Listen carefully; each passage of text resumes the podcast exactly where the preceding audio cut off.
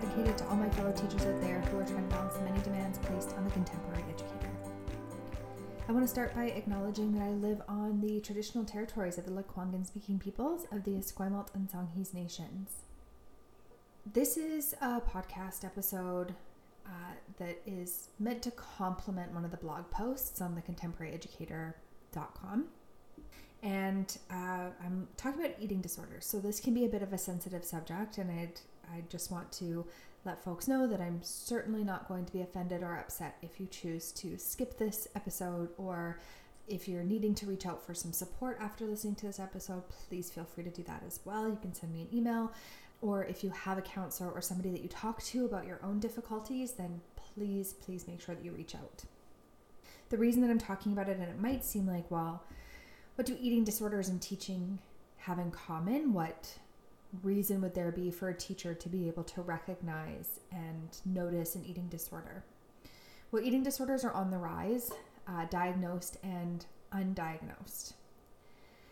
Uh, statistics show that approximately 9% of the population in North America struggles with a diagnosed eating disorder. So, when I'm specifically saying diagnosed and undiagnosed, uh, it's because I'm really mindful that there's a lot of folks who are struggling silently. And there's, there's this common misconception that a di- a, an eating disorder is obvious because somebody has lost a significant amount of weight. However, really, weight loss is only characteristic of one type of eating disorder when there's an array of different eating disorders that people can be diagnosed with.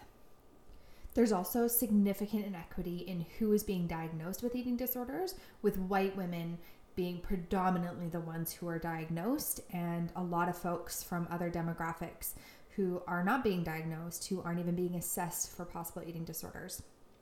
So I thought it could be helpful since teachers really are the ones who see their students most often throughout the year. For most of us, we're seeing our students in a lot of contexts from, you know, nine o'clock in the morning until three o'clock in the afternoon, sometimes more if we've got outside of timetable stuff that we we do with students. If you're an elementary or middle school teacher, you're with them all day throughout that entire time. If you have strong relationships with your students, you're with them over lunch. You, they might be in your classroom after school for after school clubs or activities. And we're exposed to them through at least one mealtime. Uh, sometimes that's more if we have them staying late, in my case, for rehearsal. So then we've also got dinner with them, or, um, you know, snack time after school or snack time during recess. We're seeing our students through multiple meal times, and I'm highlighting meal times specifically because it's times when food is around that you're most likely to notice uh, disordered eating behavior. I just want to kind of highlight some of the inequities in how eating disorders are often diagnosed and looked at in the medical field, give you some tips on how to notice it in your students, and provide some information around what happens when a student is diagnosed or suspected of having an eating disorder. Because if a student is coming to you with a concern, they're likely coming to you because you're their safe person. The psychiatrist at the hospital or the counselor in the community mental health service isn't their person yet. And they might be really afraid about what happens if they disclose that they're struggling with their relationship to food. And so it can help for you to encourage them to seek help or for you to explain what that process looks like so that students feel a little more comfortable going into the next stages of their recovery. And so they feel a little more comfortable seeking that support and just kind of know what it might look like. Because most of our anxiety comes from the unknown, it comes from a feeling of loss of control. And we don't want to add to that when somebody is already experiencing um, a loss of control in relation to their relationship to food. The more we information we can give a student, the more information we can give them about treatment and what that looks like, the more comfortable they're going to be seeking those treatment options and the more comfortable they're going to be getting on board with those treatment options. Treatment is most effective when the student understands what the problem is and when they're both willing and able to accept help. So that's kind of the intent behind this episode today. Uh, this is by no means meant to be a tool that you use as a diagnostic tool for eating disorders. Teachers are not in a position where we diagnose young people with any kind of mental health disorder. Uh, we're not in a position where we can provide treatment for anybody with a mental health disorder. We're, as teachers, that's not what our role is. And we can be there to offer support in a number of different ways, but this podcast and the subsequent blog are by no means meant to cover all of the basis in terms of um, the kind of care that a person with an eating disorder may need. So it's not a substitute. So I've already mentioned that eating disorders are on the rise. Again, when I say eating disorders are on the rise, I'm referring specifically to diagnosed eating disorders, and they account for 9% of the population, and primarily young women ages 18 to 24 are, are being diagnosed. It doesn't mean that you're not seeing signs earlier. It doesn't mean that a young person earlier wouldn't fit the criteria for a diagnosis. It just means that they're not getting support or being seen as a person with an eating disorder until the ages of 18 to 24. I think that's a really important distinction because when we see that there's an age bracket that is the most common to be diagnosed, we also think that's the age bracket that's the most common to struggle. And I wouldn't necessarily say that that is always the case. I'm not saying it's not the case, but I'm just saying we have to be mindful that it does happen younger and signs of an eating disorder can start as early as eight years old in terms of particularly girls, but I think this goes across the board for any young person. People already feeling a discomfort in their body, feeling like they need to lose weight, and not being satisfied with their size and shape.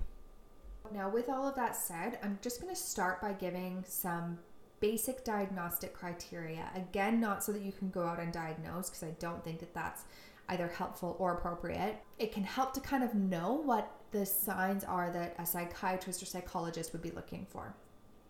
The first commonly diagnosed eating disorder is anorexia nervosa. So, this is straight out of the DSM 5, the Diagnostic Statistics Manual, the most recently updated one. And basically, what they're looking for is a person who is restricting food intake, who has a pervasive fear of gaining weight. Um, they might be perseverating on possible weight gain, uh, attempt to control their weight through energy intake. Their feelings of self worth and esteem are deeply connected to the view of their own body, image, size, shape, etc. Anorexia nervosa is the one that we most commonly see in young people because it is associated with a dramatic weight loss. And we all know when we see somebody who looks like they're not eating enough. And so, quite often, that's the first one that people are um, quicker to diagnose or at least seek attention for. The next eating disorder that's really common is bulimia nervosa. This is characterized by recurrent episodes of eating a large amount of food, which constitutes more than what somebody else of their same size, energy level, circumstance might be eating in a restricted time period, so within a two hour window. There, the individual feels a loss of control over food intake, and after binging, uh, there's a use of compensatory behaviors like vomiting, use of laxatives or diuretics, excessive exercise, or prolonged fasting to try to quote unquote make up for the amount that they'd eaten in that two hour window. Same with anorexia. There's uh, their feelings of self worth and esteem are deeply connected to their view of their own body, image, size, shape, etc. But with bulimia nervosa, it's not always characterized by significant weight loss or a person who is seen as significantly underweight for their height and age.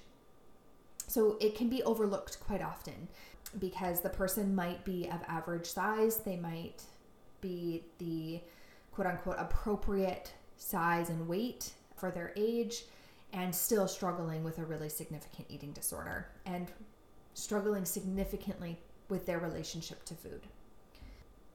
The next one is binge eating disorder. Again, similar to bulimia, there's recurrent episodes of eating a large amount of food, same thing, significantly more than someone else of the same size, circumstance, energy level uh, during a restricted time period, which is typically a two hour window. There's a feeling of loss of control over food intake, and it's marked by feelings of distress both during and after the binge episode. But it's not associated with compensatory behavior. So that means um, there's no follow up with vomiting or um, use of, of laxatives or diuretics or anything like that.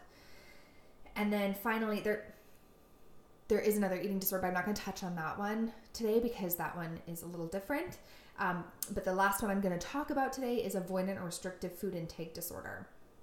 So, this one is a feeding or eating disturbance, like a lack of apparent interest in eating food, avoidance based on sensory characteristics of food, concern about adverse consequences of eating. This one is much more common in younger ages. Like, there could be a fear of vomiting. Young people might often develop this um, the characteristics of this disorder after they have been really sick. So they might have had a really bad flu, eaten something, and vomited, and now they have this fear and discomfort with vomiting, and so now they are um, avoiding food. There's a persistent failure to meet appropriate nutritional and or energy needs. There's significant weight loss or failure to achieve expected weight gain. Uh, there's significant nutritional deficiency and dependence on internal or oral nutritional supplements, and there's a marked interference with psychosocial functioning. So, like I said, this one is more characteristic of younger folks, but again, not exclusively. There's a lot of folks who can struggle with avoidant and restrictive food intake disorder. I keep saying the term disorder, and if you've listened to any of my other podcasts or read any of my blogs, I don't love that term because it negates the context in which some of these things develop. And I think it's really important to acknowledge the kind of social context in which an eating disorder develops. You know, we live in a society where um, women, particularly, but certainly not only women, are valued based on how they appear on their body, on their size. There's a lot of size shaming out there, both if you're quote unquote too small or quote unquote too big. People are not developing eating disorders in a vacuum. And so I'm I much prefer talking about the relationship that somebody has to food or um, like just referring to it as their relationship to food or eating. But for the purposes of this particular episode, I'm going to continue to say disorders because uh, that is the kind of diagnosis that young people would receive if they were exhibiting any of these behaviors. Even though these behaviors are certainly in a response to external circumstances and factors. So I just want to highlight that. So now that I've talked about the diagnostic criteria for an eating disorder, I just want to talk about the demographics in which people are notoriously underdiagnosed. And as a, a white cis woman, it's really important to be paying attention to what my blind spots are. And it's really easy for us to fall into stereotype and status quo and not pay attention to what our BIPOC students might be experiencing or what our queer students might be experiencing. Uh, I'll post all of the um, all of the work cited in the podcast like description. So if you want to read any of these statistics further, please feel free to go and take a look but I'm just going to kind of list them off so that you know what they are. I'm also going to skip over some of them. So if you're wanting more information on this, I really encourage you to go and read the blog too if you're wanting a bit more context here. First of all, BIPOC are significantly less likely than white people to have been asked by a doctor about eating disorder symptoms.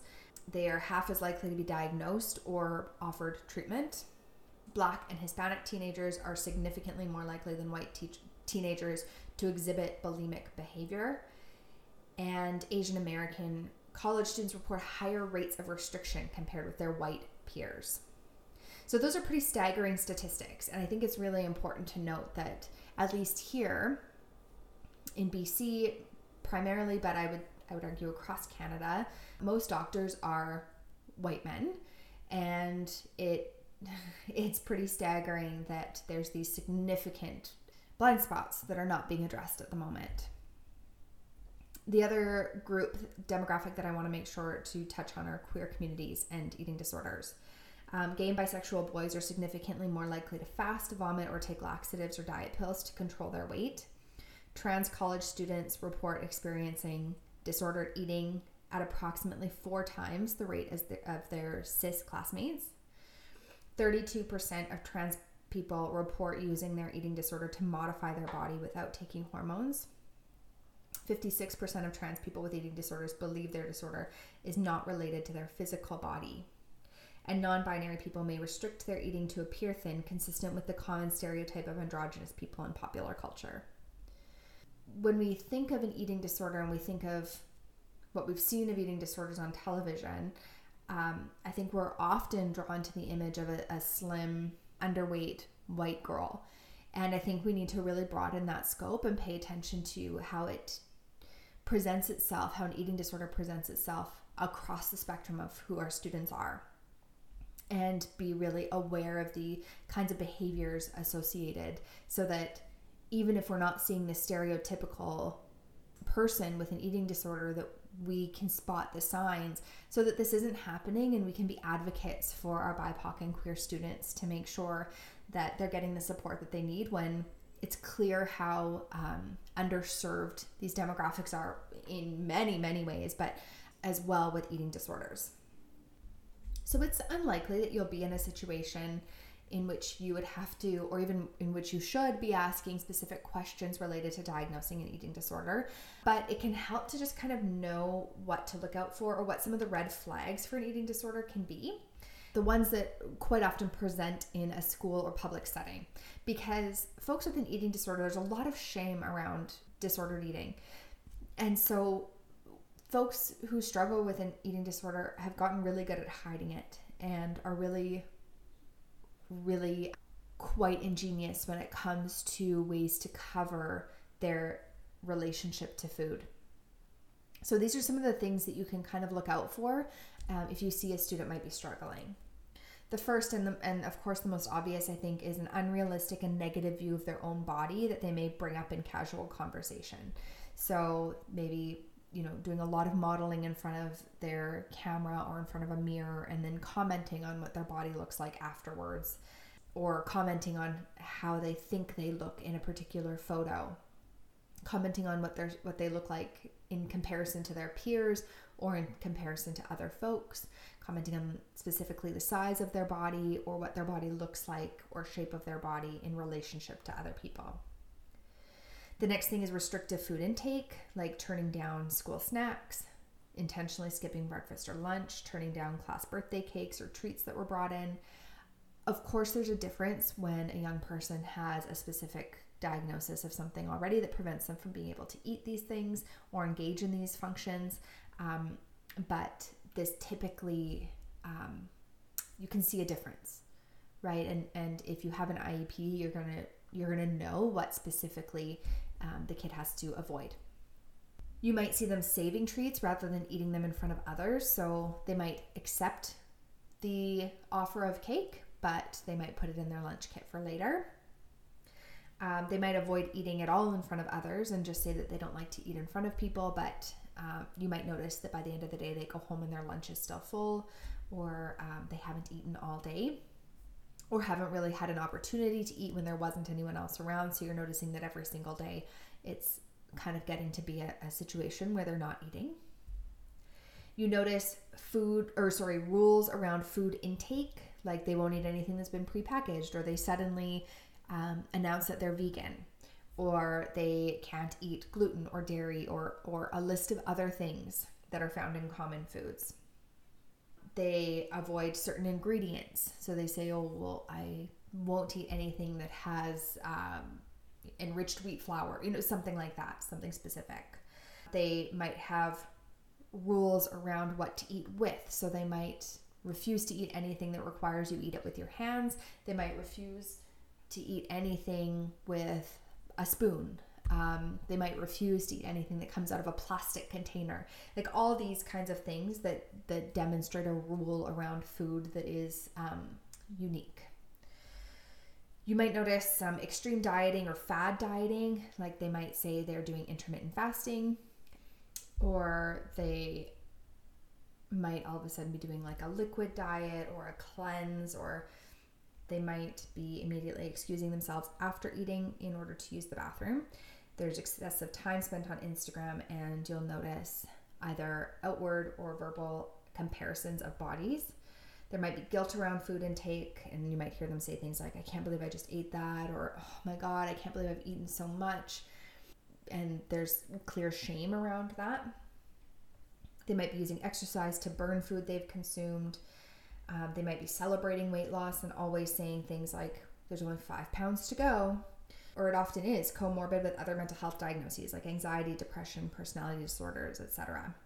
And um, the most dangerous and possibly for me the most confusing are these pro Ana sites that are out there at the moment. They're Instagram pages, and I think most of those are, are taken down pretty quickly, but there's a lot of them springing up, and then there's all these websites about it. And what a pro Ana site is, is basically pro anorexia, and it's run by other folks who struggle with eating disorders who are encouraging disordered eating behaviors. And so they'll take measurements of their waist size and post it and encourage these these unattainable physical standards uh, and encourage other people to take the drastic and extreme measures that they've taken in order to achieve this outcome. And it's really terrifying and extremely dangerous. And so, if I, I just wanted to make sure that I mentioned them here because if you know of students who are following things like that, when I first heard a kid say, Oh, I'm, I'm just on a pro site, I had no idea what that meant. And I wish at the time, this was years ago, I wish at the time I had done more questioning about it and, and knew more about it. Because back then, this was a student who I knew had historically experienced eating disorders. And when she kind of explained it to me, my understanding was that it was somebody who was offering like a support site for people to no longer experience disordered eating. But that's not what they are at all. It is entirely encouragement for people who are struggling um, to continue to struggle and continue to pursue extremely dramatic uh, means of achieving whatever this body image ideal is in the pro Ana community. So I just really wanted to make sure that you are aware of that. Once a young person is diagnosed, um, or once they come to you to seek some help, or once you um, bring up, you know, that you are concerned, the next steps for treatment would be for them to be referred to an eating disorder clinic or an eating disorder specialist team. And there's a couple of different ways that can look. That can be inpatient or outpatient care. Inpatient means it's, it's usually run out of a hospital and they go and live inpatient um, to get treatment, typically from a psychiatrist, a psychologist, or a registered therapist, and a um, nutritionist or dietitian. And they'll have their family involved or anybody in their community that can offer them support once they leave the hospital. This is usually in more extreme cases where the person is really, really ill and um, there's risk to their life, imminent, more imminent risk to their life. Outpatient care is usually provided when somebody is demonstrating these symptoms and it's an earlier intervention stage. And similarly, it will have a psychiatrist on the team, a registered counselor, and uh, a dietitian or, or nutritionist. And they will then see their counselor at least once a week, sometimes twice a week. They will see their dietitian approximately the same amount of time, um, depending on how long they're in the clinic or the treatment for. It can wean off, so they'll see the dietitian or nutritionist more often at the start, and then it'll start to wean off, wean off as they um, develop some skills. And they'll have a psychiatrist who provides both the diagnosis and any medication that's needed, and then they'll provide ongoing med review throughout the treatment process. The key part here is that they will have a therapist to work with them on a weekly basis at least. And this is the person who can help to work through some of these issues in relationship to food and start to help them develop a healthier relationship to food. They'll typically use treatment strategies like cognitive behavioral therapy or more often dialectical behavioral therapy dialectical behavioral therapy is kind of a, a more focused version of some of the CBT strategies. So if you want to take a look at some CBT strategies, I encourage you to go to my blog. I have an entire post about CBT, and so you can take a look at that. But DBT is a more like focused version of that. So it looks at mindfulness and um, it really focuses on distress tolerance, relationship building, boundary setting, and emotional regulation. It encourages folks to acknowledge their anxiety and dysregulation and practice ways to find themselves in the present moment. It can really support folks struggling with eating disorders to eat mindfully, focus on nourishing their bodies, how they feel both before and after they eat, um, and remain kind of in the present moment, particularly around meal times, and really pay attention to the things that trigger the emotional dysregulation and find out ways to manage that when the emotional dysregulation happens. You have to really know that it's happening in order to address it. And I think that's often what we lack is our ability to understand that we're dysregulated when it's happening. And so this is DBT kind of tries to find that middle ground of okay, it's okay to have this experience and it's not about squashing your emotional response to this experience, but it is about identifying it, saying, oh, that's what's happening right now. Okay, now what does that mean for me? What do I do next? That's kind of the approach that's often taken. It's gentle. There is a bit of homework involved with DBT, but that's really important when somebody is struggling with an eating disorder because the work can't be 100%. This is true of, of any counseling, but the work can't be 100% the therapist's work. It has to be the therapist offering tools, and the client is going to be more successful if they're taking those tools and utilizing them in their day to day life. Which is why in eating disorder treatment, the young person's community is involved in that support process. So you might have a parent who's there who will often go to the nutritionist dietitian meetings, um, possibly even the psychiatric appointments, depending on the young person's age and comfortability with that. And really developing tools for everyone in that young person's world to support them in overcoming an eating disorder.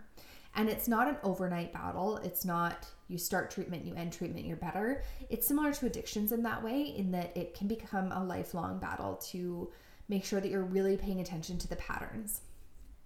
That's kind of the the main gist that I really want you to get from this is that eating disorders don't always look the way that we think they're going to look there's lots of different signs that we can um, we can start to understand so that we can provide the kind of help that young people need and even though we're not in a position as teachers to provide the actual therapy and that's again i'm just going to harp on that that is not our role and it is not effective or healthy. But uh, we can kind of see what those symptoms look like notice the signs and offer support. And in the article on my blog, I do talk a little bit about how to um, broach this subject with a young person because, of course, I'm going to always discourage people from going up to somebody and saying, You just seem like you've lost a lot of weight.